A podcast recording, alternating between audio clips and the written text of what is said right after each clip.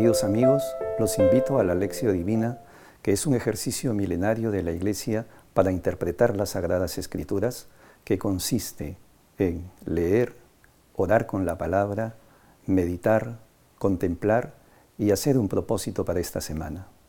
Acompáñenme.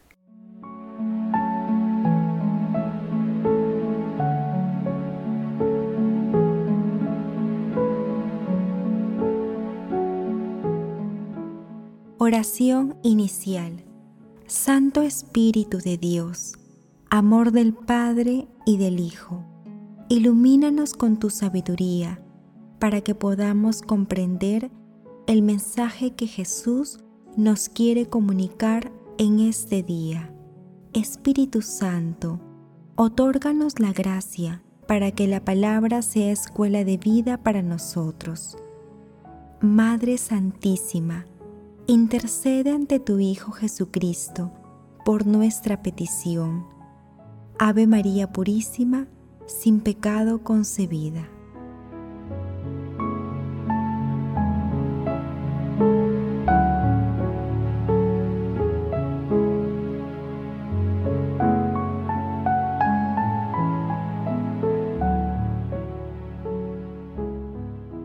Lectura del Santo Evangelio según San Lucas, capítulo 12, del 32 al 48. En aquel tiempo dijo Jesús a sus discípulos, No temas, pequeño rebaño, porque el Padre de ustedes ha tenido a bien darles el reino. Vendan sus bienes y den limosna. Consíganse bolsas que no se desgasten y acumulen un tesoro inagotable en el cielo, donde no se acercan los ladrones ni destruye la polilla, porque allí donde tengan su tesoro, tendrán también su corazón. Tengan ceñida la cintura y encendidas las lámparas.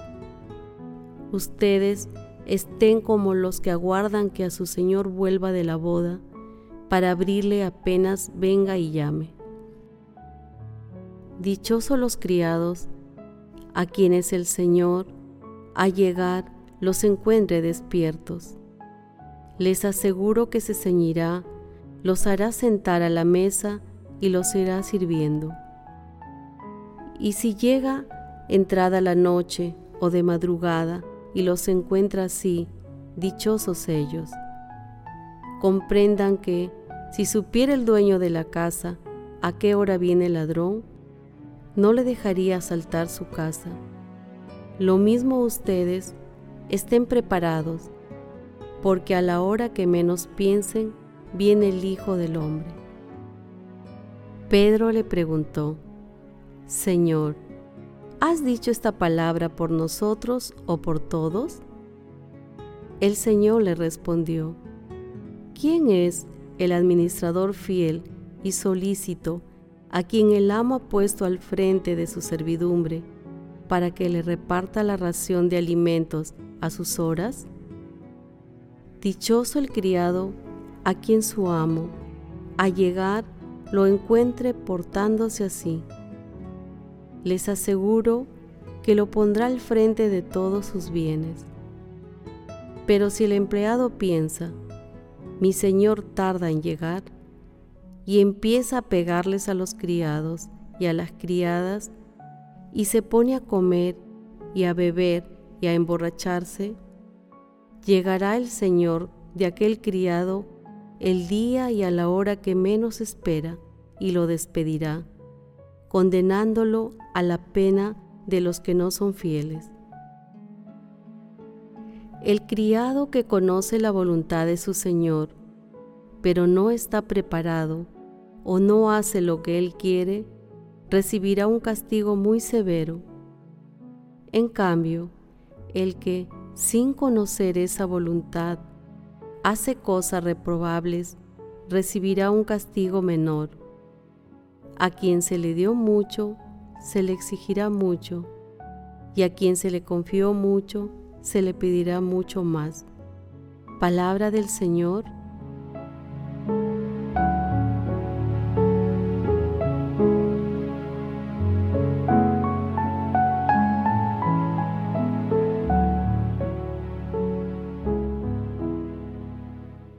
pasaje evangélico de hoy está integrado por dos textos.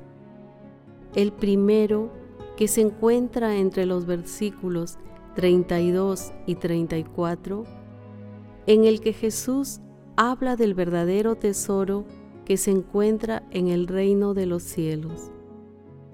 En el segundo texto, ubicado entre los versículos 35 y 48, a través de dos parábolas, Jesús se refiere a la vigilancia espiritual que todos debemos tener ante la posible llegada del momento extremo de nuestras vidas.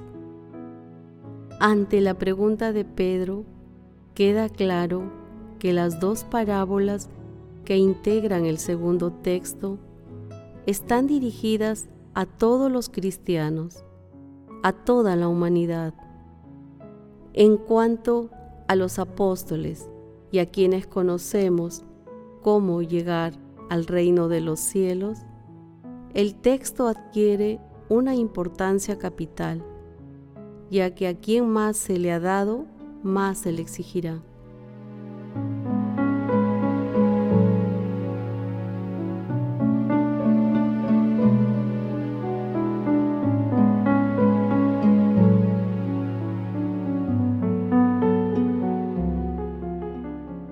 Meditación Queridos hermanos, ¿cuál es el mensaje que Jesús nos transmite el día de hoy a través de su palabra? Los mensajes fundamentales del Evangelio de hoy son muy actuales.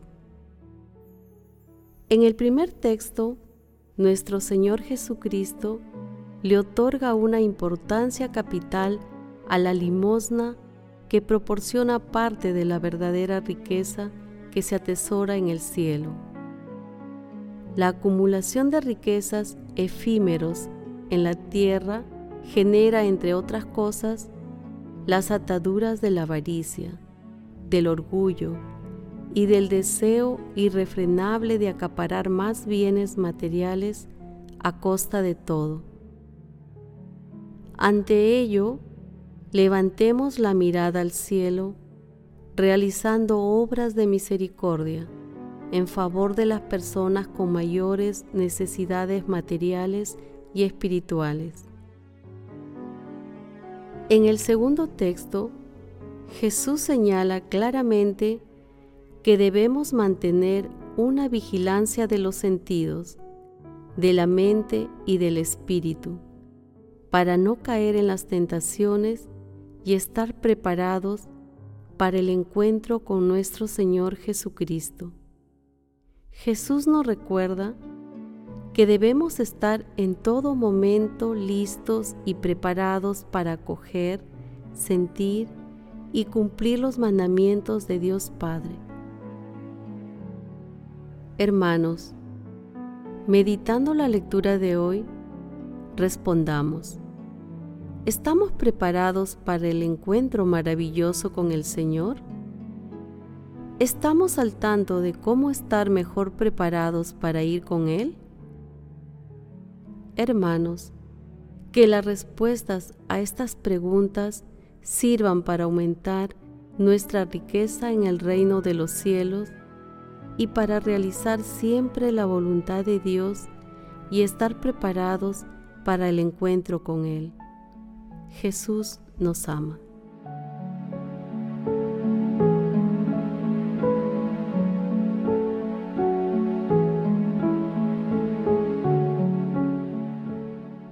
Oración. Santísima Trinidad, Dios uno y trino, otórganos la gracia de estar siempre vigilantes para no caer en las tentaciones y hacer un uso adecuado de los bienes que nos has confiado. Espíritu Santo, te pedimos que inspire siempre nuestras acciones para que nuestro seguimiento a nuestro Señor Jesucristo sea diligente y leal. Madre Santísima, intercede ante la Santísima Trinidad por nuestras peticiones. Amén.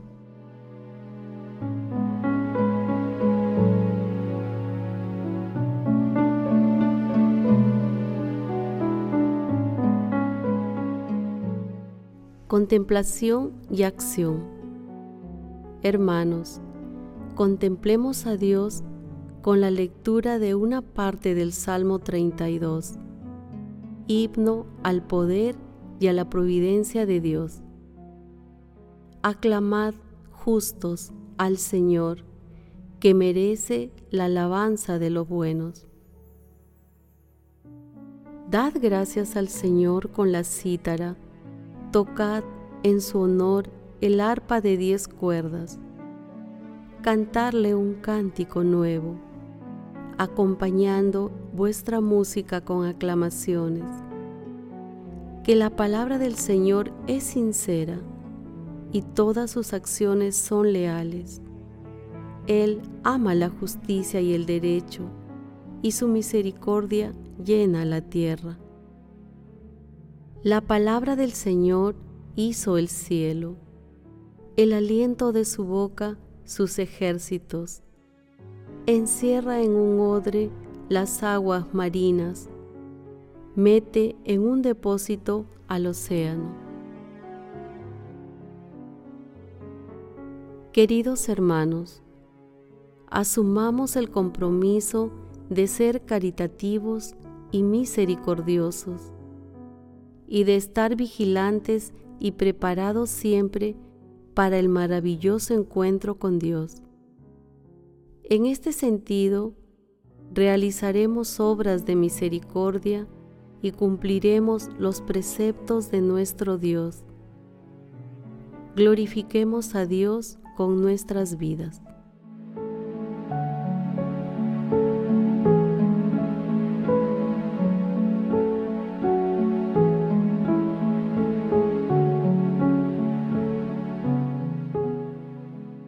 Oración final. Gracias, Señor Jesús, por tu palabra de vida eterna. Que el Espíritu Santo nos ilumine para que tu palabra penetre a lo más profundo de nuestras almas y se convierta en acción. Dios glorioso, escucha nuestra oración. Bendito seas por los siglos de los siglos. Madre Santísima, intercede ante la Santísima Trinidad por nuestra petición. Amén.